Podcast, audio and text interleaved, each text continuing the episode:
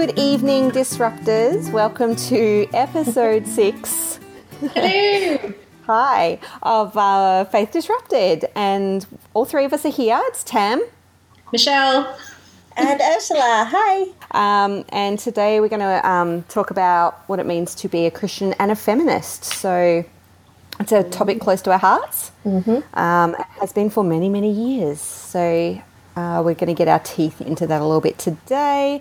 But first, as always, we're going to have a little bit of a chat about what we've been doing this week. Uh, apart from catching up in person, which was awesome. Mm. that was delicious. That feels like forever ago. I know. It just seemed like a long time ago. So me, Tam, I have been. Oh, so this is right. So I think last last podcast I might have mentioned this to you girls before we started recording because I felt like it probably wasn't appropriate for a Christian Ooh, I'm trying to remember podcast. But I've been listening to the podcast My Dad Wrote a Porno. What made you change stop. your mind that this is okay to Can't share? stop, won't stop. listening in the car, listening in the supermarket, Is this a confessional?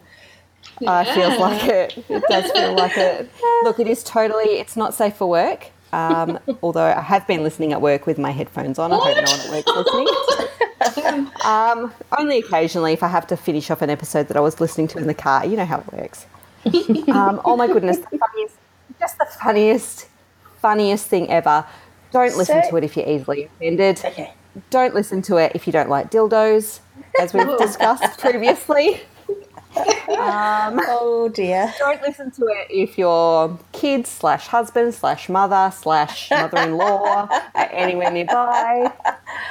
It is So, just, what is it, Tam? Just a quick rundown. okay. So it's it's this guy whose dad literally wrote a pornographic novella. Oh my goodness. He has access to it, and he sits at his kitchen table with his two best mates, and they read and dissect it. So there's lots of comments. The two people here with he's with are very, very funny and very quick, and it's just it's a brilliant experience. And look, I would recommend listening to an episode and just yep, seeing if you can handle the explicitness, and if you can, it's well worth it. well worth it in that it's very funny. It is hilarious. It is funny. Okay. Yeah, it is like tears in your eyes. Funny. Yeah. Mm. It's good. Um, my other my other recommendation that I've been I, I just started last night after I finished. Um, so I finished Master of None. I'm going to recommend that again. I think it was I think it was episode eight, season two. One of the best episodes of TV I've watched in a really really long time. Wow. Okay. That's not my That's recommendation. I started watching um, Atypical. I don't know if Okay, you've seen yes. that. Yeah. So Is that has got um, so that's it's a uh, it's a Netflix exclusive series, um, which is about a autistic boy. Oh, he's eighteen, I think. So end of high school and starting to think about dating and just okay. So the the guy that plays the main part, his name is Keir Gilchrist. He played the gay son on United States of Tara.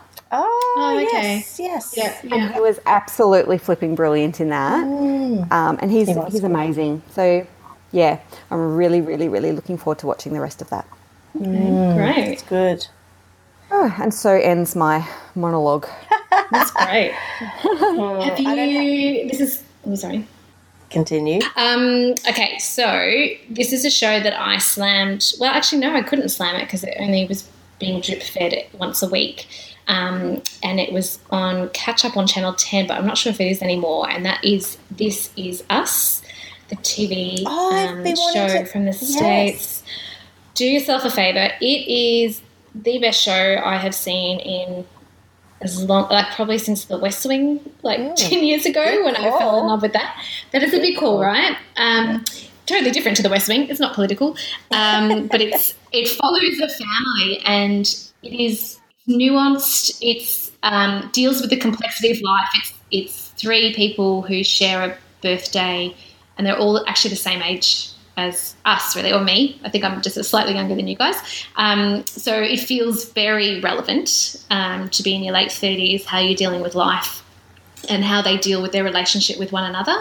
And it's yeah broken at times and then sort of mended, but still not you know completely resolved. So uh, it is just a great family drama, and yeah, I, I don't want to ruin any of the surprises, but it's got like Mandy Moore in it, and Yes. um, Yes. That's because- almost enough to put me off, but yeah. No, because No, she's actually really great. good. She is, and so when I first saw it, oh, it's because they do it in flashbacks, and so I'm Yes. like, oh my goodness, how did they manage to find? And I didn't know that. How did they manage to find an actress that looks so much like an older Mandy Moore?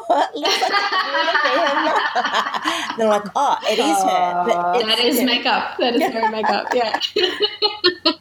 yeah, it's like um, yeah, so- Parenthood. Yeah, it is like Parenthood, but better. I don't know. Yes, like better. Parenthood was good, but this Yeah, is it is better. Um, really great script writing. I think that's what I love the most about it. It's Mm. just clever, funny, nuanced, a bit sad, but not like depressing at all. Um, Mm. So yeah, just do yourself a favor. It's like Bruce loved it as well. It's definitely kind of a one for anybody and everyone, I reckon. Mm. Um, and the other one that I've been enjoying, I'm not sure if you guys are up to speed on Utopia on ABC Yes. season.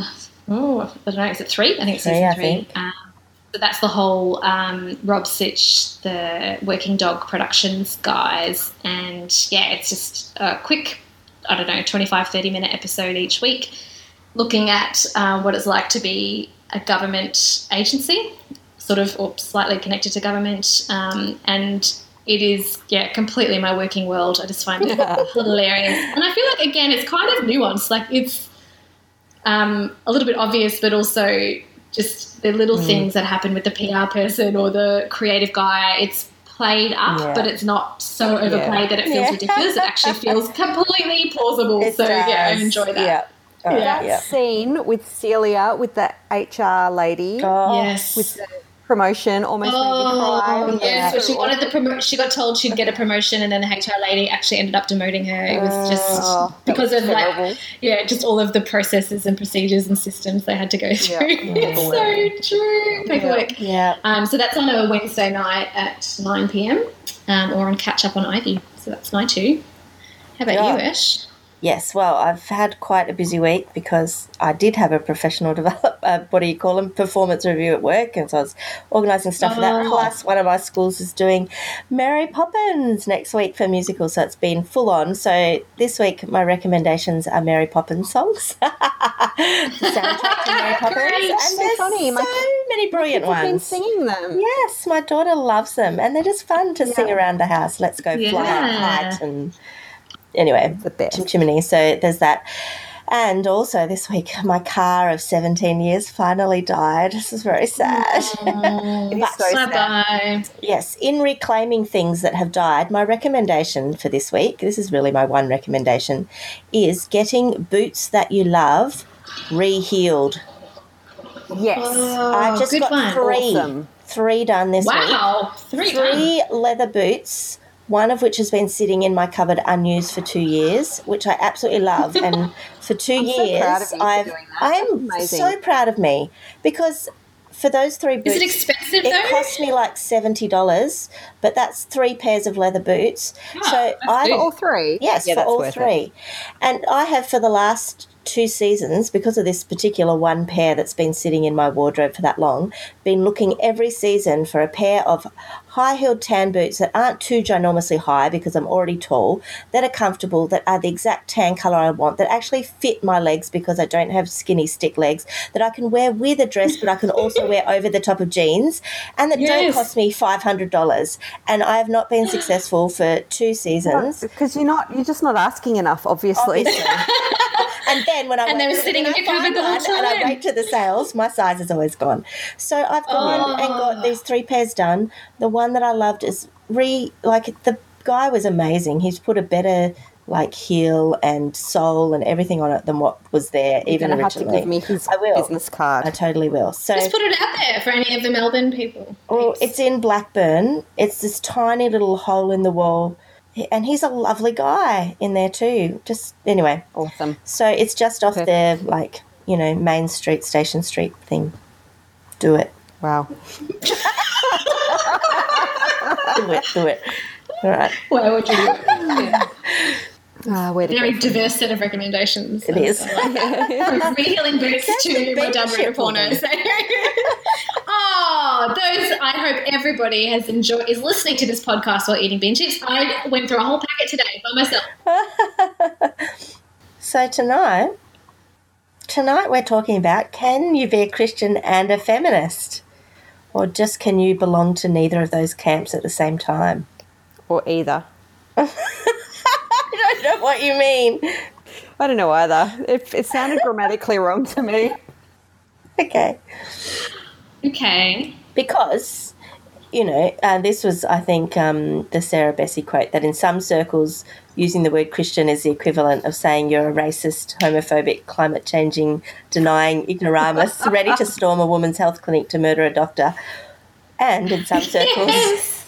using the word feminist is the equivalent of saying you're an abortion loving, man hating, crude, obnoxious, radical, ready to tear down or mock or destroy everything you hold dear. And so it, it you know, Seriously, that doesn't that affirm everything you feel in your two lives, though? Like in your Christian life, if you say you're feminist, you do feel like that. And if you're Christian, if you if you're Christian in your normal life, then you f- yeah, exactly. But I found I'm saying it more and more Who's this because I, Sarah, Sarah Bessey? yes, Sorry, just explain yeah. who she so is. she wrote the book Jesus Femin Jesus Feminist. Yes. Yeah. Mm. But yeah, I think that's very true that those two words can be quite polarizing. I feel that and but I find more and more now just to stir the boat I like to uh, label myself a feminist. A because I believe I am, but B I say it more openly because I know that it's going to stir up stuff. Really? Funny, because I will I will label myself a feminist, but then kind of quantify that and go, that doesn't mean I'm like this radical, like you say, um, you know, anti everything person. You know, I th- and I think someone's thing that I was reading. Oh, it was that awful article you sent us, Ursh. um, it was defining all the different types types of feminists that you can be. You know, and I think maybe that's half the problem is Yeah, that there's that's so many different definitions of feminist. Yeah. It's also, I think it's interesting um, if we just quickly, without doing a history lesson, look at the different waves of feminism because exactly what you've just articulated is the fact that we are third wave feminists. Um, so you have the kind of first wave, which was um, where you know they're fighting for women are fighting for the vote. So is that early 19th century or, or late 18th? Yeah, the early 1900s, and it's, it was really political. Um, and in fact, I don't know if you guys know this, but um, South Australia in 1894 was the first place in the whole world to give women the right to vote and to stand as a candidate in election. Yeah, Go South Australia! Go South Australia. Putting it That's on the a- map. yeah, I'm from South Australia, so yeah, woohoo! Um, and they were saying that they the laws were passed because they had a petition with more than eleven thousand signatures that went to Parliament. And do you know that eight thousand of those were actually collected by the Women's Christian Temperance Union? Yeah. So it was wow. Christians leading the way Yes. right back then, right?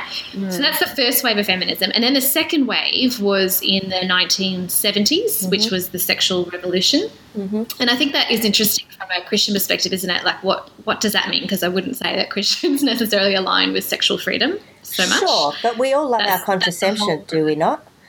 Oh, yeah. I mean, maybe. Not. That's a whole other podcast, so let's tackle that one another time. But anyway, so what they, they're saying is that um, off the back of this kind of more secular 1970s sexual freedom feminist movement, you had this biblical equality movement, which I think we would all probably say we fit into, right? Which is around this more progressive theological argument that women could actually be equal to men, and that actually held up biblically to say that. Um, so that kind of happened in the 70s, which is, I guess, our mother's kind of era. Yeah. I think about my mum, and she really had to, I think I would say, fight really to Yeah. be um, a leader, and she is a leader, heads up a, a college, and is, I guess, almost fighting often to have a place, or has felt that over the years, and had to, Yeah. and really pursued um, seeing more women in ministry and women in leadership in the church. That's been her kind of I guess, calling almost, it feels like, from um, my observation. But then here we come uh, in the third wave. you know, born in the sort of late 70s, 80s, yeah, the third wave. And they're saying that we actually, feminism has always existed in our world. And so we're actually more embracing of diversity, whether that's color, ethnicity, religion, culture, than what they have been in the past. And there's a quote here here from um, a person called Hill. this is from an essay that I did last year. Um, but they talk about um, third wave feminists have internalized the ideals of feminism so much that the ideals are perceived as non political in nature. So, well, of course, women should be paid equally to men. Of course, men should share the childcare responsibility. The expectations of fairness and equality are definitely there. And I absolutely feel that for myself. I've seen my mum, you know, kind of juggle the part time work and looking after us, but then I kind of I've ended up becoming the full time uh, worker and the part time stay at home husband has been what I've been able to do. It's sort of like each generation has piggybacked and kind of spiraled, and, and I kind of feel almost choice anxiety by all the options. And Ooh, don't I say that. assume Because then I know it's a terrible gonna- thing to say. You're totally playing into then exactly like what all these, what many Christian groups who don't like the feminist word say, is that women have given up their role in what they're called to do of being the homemaker and being the mother and blah blah blah, and they're not happy, and they're yeah crippled by their own choices. But it is it's it's harder though. It is easier, I think, in some ways to have a defined role. Don't you reckon? Absolutely. I, I actually something. Oh, I'm, I, as I said, I listened to three podcasts in a row today. My head's mashed. But I was I was listening to something that said exactly that. That um that we have so many. We do have the choice now, and it's easier. It's almost easier to go back to where we had a defined role. Mm. Whereas mm. now we're kind of forging the way into the unknown. Yeah, mm. Like pioneers. you know our yeah that's right we are pioneers and you know without making that sound all heroic and everything because it's not heroic it's just bloody hard mm. work It is. And Bruce and I don't have many role models of what this should look like. Mm. And what I have taken away from the second wave feminists that, that I have um, absorbed from what I'm hearing is that you can't have it all. You have to actually choose. yeah You know what I mean? Like you're not going to have the perfect stay-at-home mother experience and the perfect full-time career experience mm. but you have the simultaneously. choice But you can choose, and you could also bring in paid help to Yeah. kind of keep places clean and do extra childcare or whatever needs to happen to make things work. There's more options maybe, and also we're in this very privileged, more wealthy, I guess, position than in the past, perhaps. But yeah, it's um, feminism in a different form, maybe. I don't know. But I wouldn't even say that's feminism. I don't know.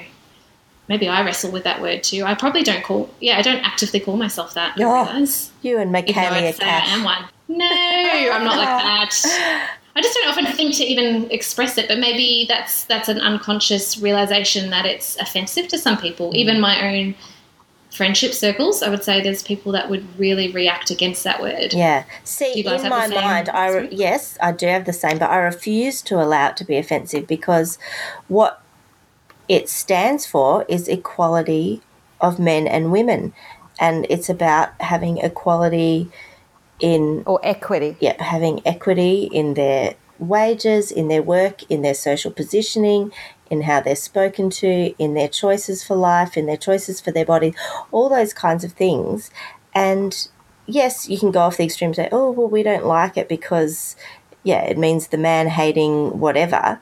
But that's not at, at its core what it's about. And I feel like it's like flipping the bird to all these women who have, you know, you talk about the first wave of feminism.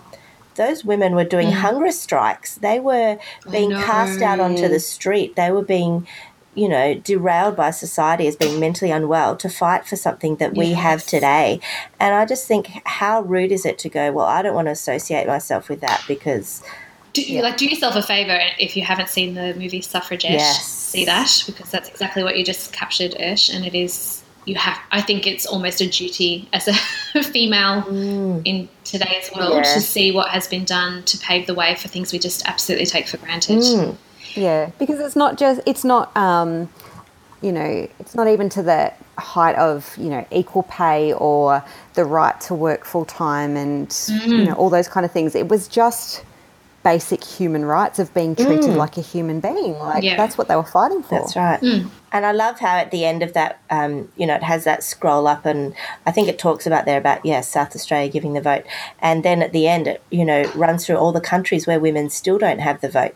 So there's still work to mm. be done, and this is the problem with third wave feminism is that is that sense of like We're we're, yeah we're sitting on our laurels, we think everything's okay, but actually around the world that's not the case and you know even again back to the handmaid's tale you know some of these things are actually happening around the world And there's there's just such horrible statistics about how women are, you know, 35% of women are subjected to physical or sexual mm. abuse around the mm. world. yeah You know, those those stats that shouldn't be how it Yeah. is. And if you if you can't be a feminist in the face of those, But why? So why aren't we doing anything about that? Do you think? What is it about our generation? I think plenty of people are. I don't think I don't think everyone's just lying down and saying, "Hey, we've got enough. That's it. We're not going to be feminists anymore."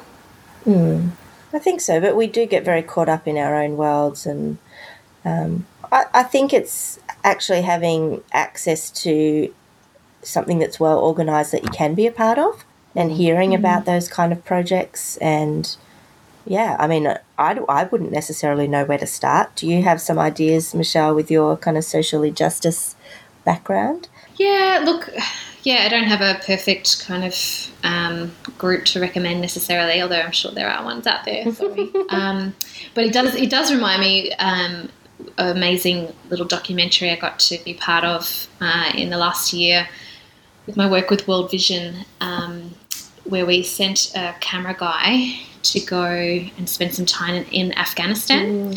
And you know you probably wouldn't think about women's empowerment when you think of Afghanistan, but that's actually that's actually what's happening. Um, and what's happening is that World Vision is actually working with the mullahs, which are the Muslim male leaders in the communities, to use the Quran to actually see in the sacred text that women can actually be community leaders and be empowered and they don't need to be squashed. And that's leading to these women actually bringing about change in their community, that they're gathering together, they're becoming political community leaders, um, they're advocating for the changes that they want in their own little families, but also community and, and broader, um, the nation at large. It's extraordinary what's actually happening, but we don't hear about it. Um, and to be honest, it's actually a lot of men working in that space to make that happen Yeah. because you actually need the men to change for that to flow through.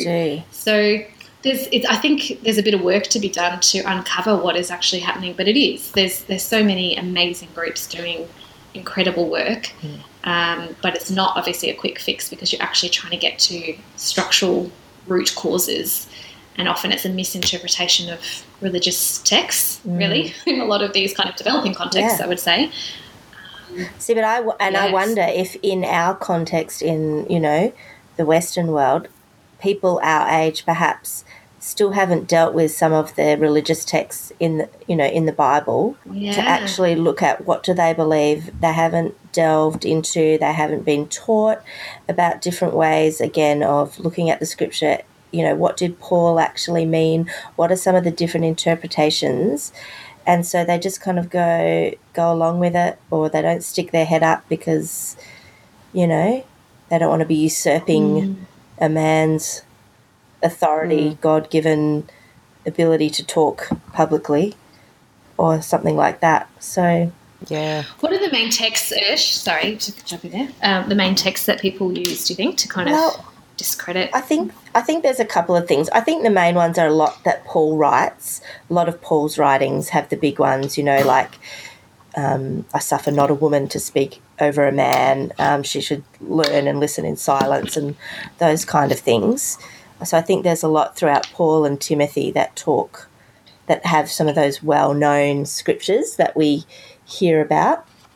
So you know, the writing in Corinthians um, where it says, you know, let women keep silent in the church, let them ask their own husbands at home.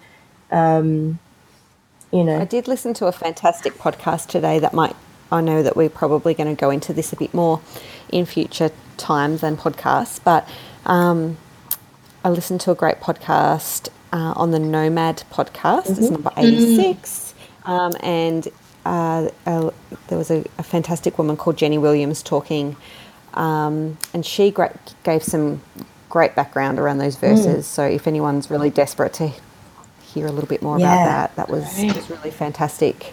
Listening to her talk about the cultural context Yes, of those absolutely. And I, and how progressive it really was. Yeah. Yeah, I mean, and I wonder, Shell, like whether that's, you know, if if our listeners out there still have some questions or things they're not sure about about those scriptures themselves, you know, maybe they could write in and ask. And I mean, your mum is a real expert in this area. Maybe we could interview her Yeah. if people are interested to, you know. But there's definitely, like you're saying, Tam, there's ways of exegeting the scripture that, you know, gives us completely different views on those things and and just once again that Paul was talking to a specific group of people. It, it's almost like it sounds like he's doing a backflip on his whole thing of well, there's neither male nor female, and the fact that he hmm. did have female leaders, and the fact that you know Timothy learnt everything from his grandmother, and so yeah, there's definitely some stuff going on. So I think there's that.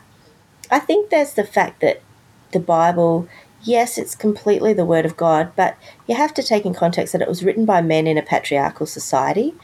So the fact mm-hmm. that it always refers to people as men, so it's not gender inclusive language. I know there's some Bibles now, I think like the NIV Bible, its latest version avoids him and he, and it still mm. uses father for God or whatever, but it has more gender neutral language, which But it's reflective of that culture. And that's right.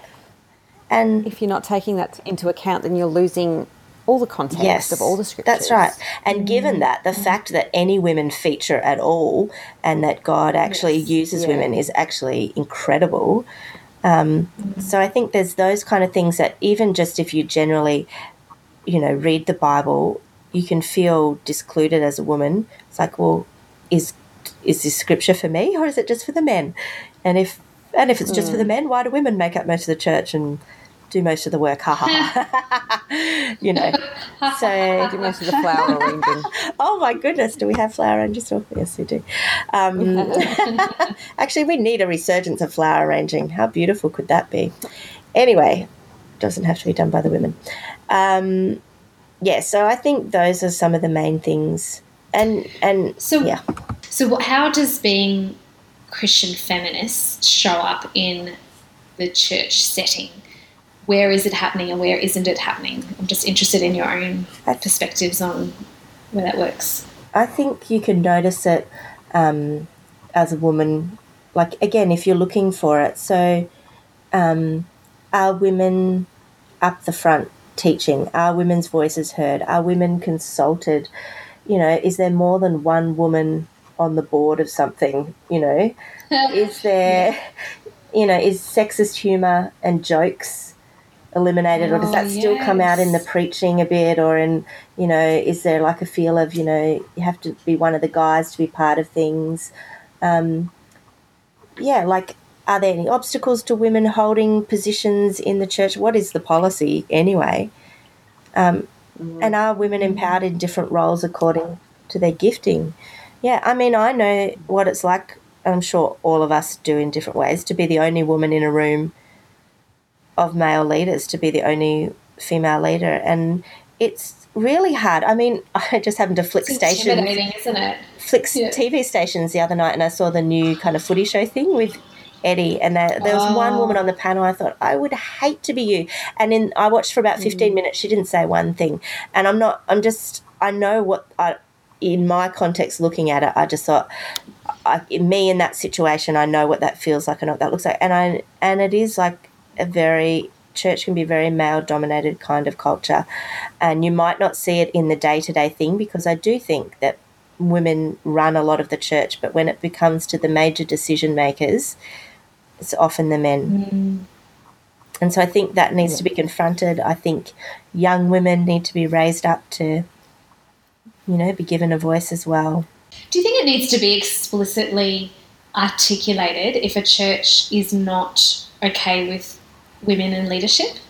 I think so. Because I know, like, I know a friend who's been attending a church who is a go-getter Christian woman who was there at the church for a couple of years and then started to realize, hold on a second, and then found out, oh no, they have a policy to say that women should not be in leadership Mm. um, in the church, and that's you know that's almost a deal breaker, really.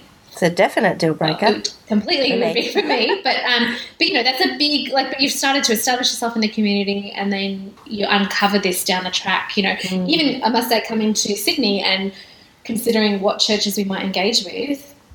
It doesn't show up on the website. I've been looking. Mm. you know, are you okay with leadership? That's actually such an important piece to me. Mm. Um, but yeah, I think maybe because it is not perhaps so okay in the world today to explicitly say um, we're not in favour, hmm. that it's unspoken. And I just, yeah, I just wonder if it's not explicitly e- expressed and explained and wrestled with, then it just goes it just keeps going hmm. and it's not addressed hmm.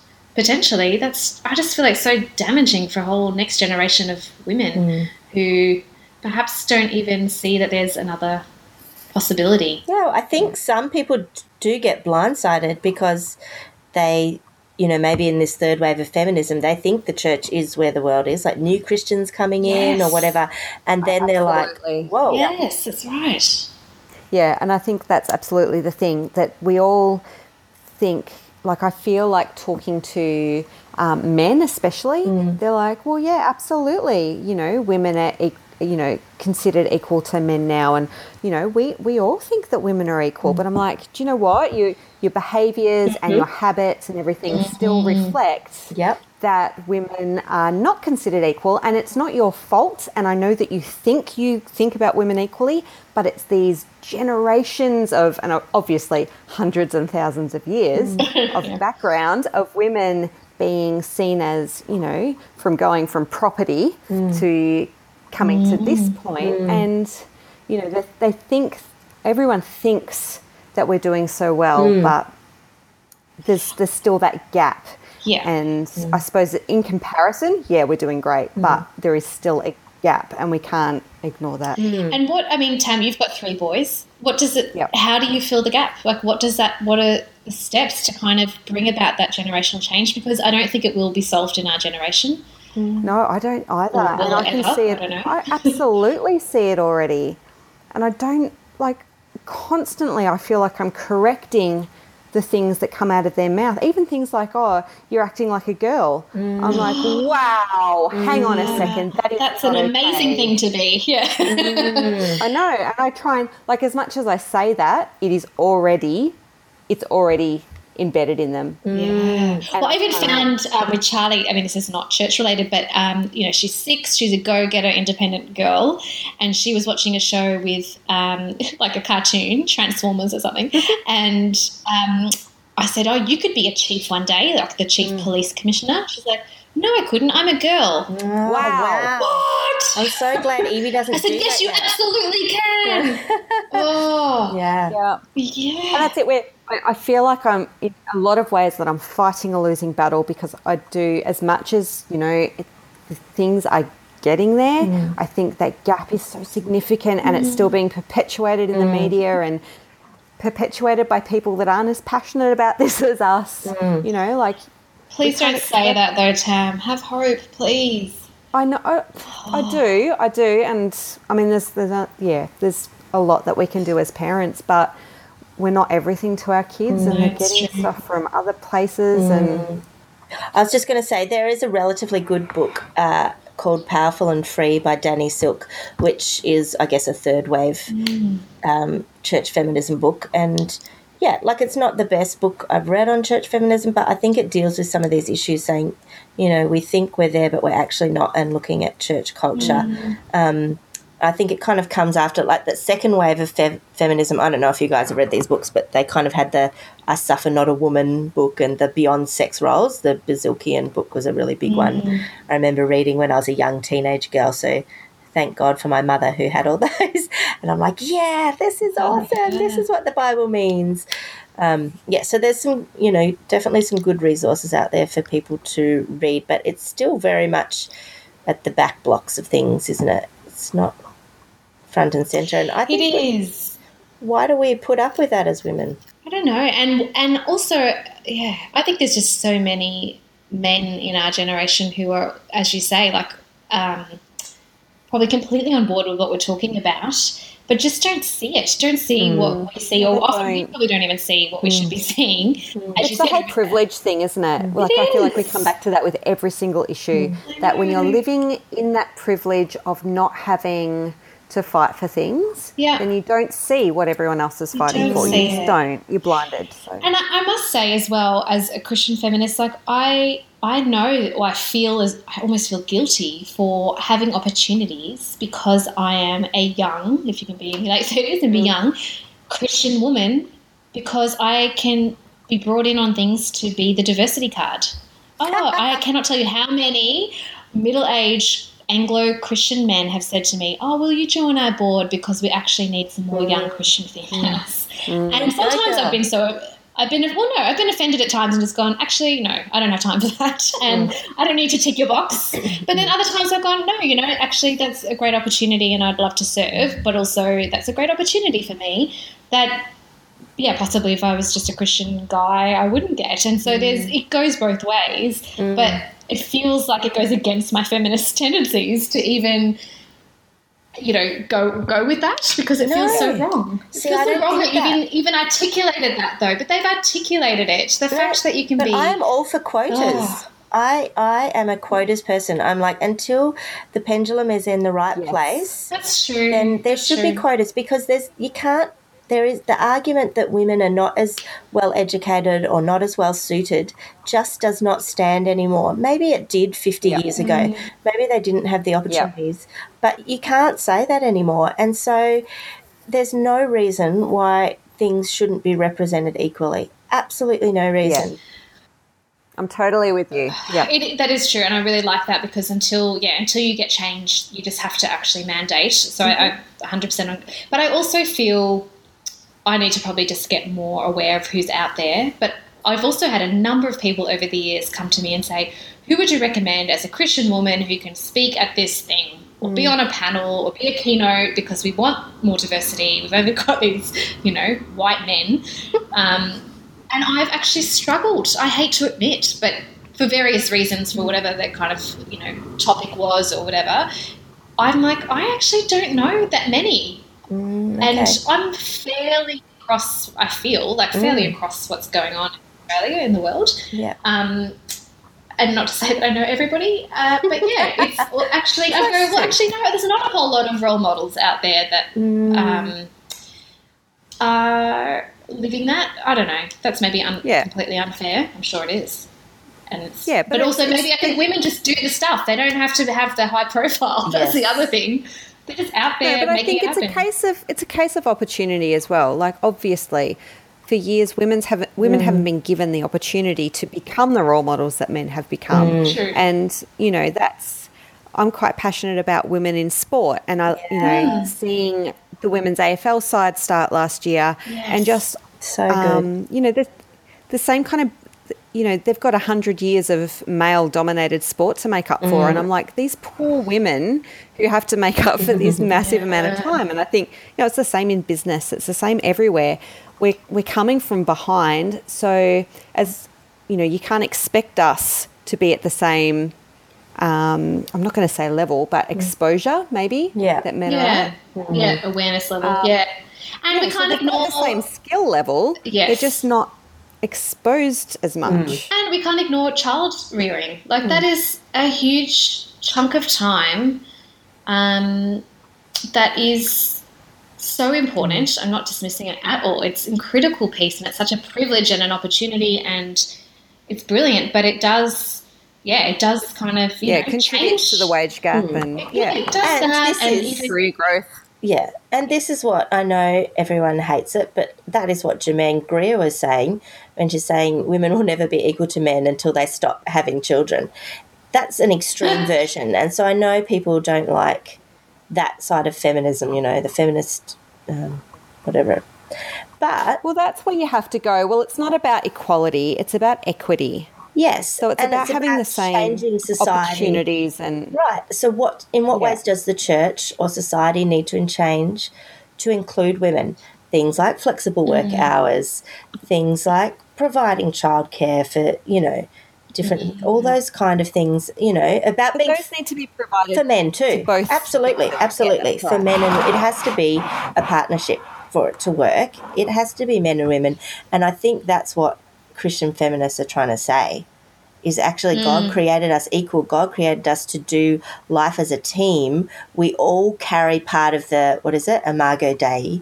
Like we all carry part of the image of God. He's not more feminine mm. or more masculine you know, there's you can argue throughout the Bible God is, you know, masculine, God is feminine, God is shown as inanimate ob- objects, you know. There's all all kinds of imagery that through which we see the nature and the aspect and the character of God. So so it should be in the church. Yeah. Can I read a quick quote to you from this amazing um, essay that I read today? It's um, so the essay is called "Are Women Human?" it's written. It's written by Dorothy L. Sayers, who um, has a number of Oh, Dorothy Sayers, books. great. Yeah, yeah. Um, so she writes The question of sex equality is, like all questions affecting human relationships, delicate and complicated. It cannot be settled by loud slogans or hard and fast assertions like, a woman is as good as a man, or a woman's place is in the home, or women ought not to take men's jobs. the minute one makes such assertions, one has to one finds one has to qualify them. Mm-hmm. A woman is as good as a man is as meaningless as to say a Kaffir is as good as a Frenchman, or a poet mm-hmm. is as good as an engineer, or an mm-hmm. elephant is as good as a racehorse. It means nothing, whatever, until you add at doing what. Mm. Mm. Wow. Interesting. I just, I loved it. Mm. I loved it because it's like, well, women are as good as being a woman as men are at being a man. Like you can't, you can't say, well, a woman's as good as being a man as a man is, and mm. the same goes for the reverse. Mm. That's right. And feminism isn't about trying to make men and women the same either, is No. it? Like, I, I don't see that. Not the But it's a conversation. it, it, I think it's trying to move it away from saying if you're a woman you're this, if you're a man you're this. That's right. It's it's not. And that's what got me stuck. Like, I honestly, right when I did premarital counselling with Bruce, I had a pastor say to us, Michelle, as a woman, you'll be quite emotional and you'll be wanting to, um, you know, care and comfort and blah, blah, blah. And Bruce, as a man, you'll be doing rational, blah, blah, blah, blah. Wow. And I, at that moment, just said, Did you uh, laugh? complete opposite. I Can we did. have a I laughed. counsellor, please? Yeah, yeah. He's a lovely man, but I just was like, that is completely not us. Right. And right, you know, I knew before that, but right at that moment, I'm just going, it doesn't hold up, and that's where I cannot understand when I've heard Christian women preach from the front or do whatever, and are absolutely gifted um, in in helping people uncover a different experience of God and, and see the Bible in a different way or whatever it is that they are talking about, I cannot see how it holds up that they should not be there because Yeah. of their gender. It, it is about gifting, it's about personality, and it's about a conversation. And that, if going back to the one conversation that we had, that is something that I would add in about what you should be discussing with someone that you might want to spend your life with is are you okay? You know, if this is something that I want to do down the track, are we okay to have continue having an ongoing conversation about how we work together in a um, egalitarian kind of setup? Yeah. I mean, I, I don't know how it links to what you just said, Rochelle. It was so good what you just said. but straight away came into my mind um, the church community that we were a part of before where we are now had a you know really big journey over the last few years i guess focusing a lot on the fact that we're children of god and you know we're not orphans we're not slaves you know we're friends of god more than that we're children of god we're opted in adopted into his family and we're all sons of god. And it just irritated me so much and i had many discussions about this fact that i am not a son of god. I am a daughter of God, and I'm okay with that. And I know that one of the links that they were drawing was um, like the link between Jesus as the Son of God and all the things that that entailed, we all get. And so, because Jesus was a male figure, Therefore, we mm. couldn't possibly not say that we're sons of God because then somehow we're, you know, taking oh, away from the scripture. But it was so, I found it so offensive. And I had n- numerous other women that felt the same. But then there was a lot of women, and I would say a lot of younger women, so third wave feminists, who were mm-hmm. so happy to go along with it and, you know, Yeah. drank it up that, oh, I'm, you know, if men can be called the bride of Christ, then a woman can be called a son of God. And I'm like, no, because men aren't called the bride of Christ. The whole church is called the bride of Christ. Yeah. But you like to say, I'm a son. So I think gender language is really important. And I know that that's a hot topic, mm. but um, because that was said like at every service, every meeting, everywhere. And it was just like, no, Was it said by men mostly? it was said by men, but it was also said by women. And it was women slapping the men, the women back, saying, you shouldn't Really? be upset about being called a son of God. This is why. And it was just rubbish. And it really, like, made me angry because I think it perpetuates this myth of making women voiceless, of making a daughter of God not in the same standing. Valid. Yeah, even Yeah. if that's not what they meant, it's through language, and language is so important. It's true, mm. and part of me goes, "Oh, that's just overreaction from you." But then, actually, the, if we're actually talking, sorry, no offense, but if you're actually talking about deep cultural change, Yes. you actually have to jump on the little things. Yeah. it actually is exactly that that needs to change if you're actually going to bring about broad change. Mm-hmm. Yeah. So, I mean, how hard is it to say children It's of God? not seriously. hard. And does it mean the same thing? This is what I get back. Absolutely. Does it mean the same thing? Is God including us in being his child, or is it just the sons? Is it just the men? Well, if it means the same thing, why can't we say it? What are we so afraid of? Hey, listeners, just to let you know, we have divided this week's podcast into two parts. So, next week you'll be able to hear the rest of the podcast along with a special guest interview. So, make sure you tune in. Um, don't forget to join us on Facebook at Faith Disrupted to have a chat. The show notes, as always, are at faithdisrupted.com and review and rate us on iTunes. That would be awesome. See you next week. Bye.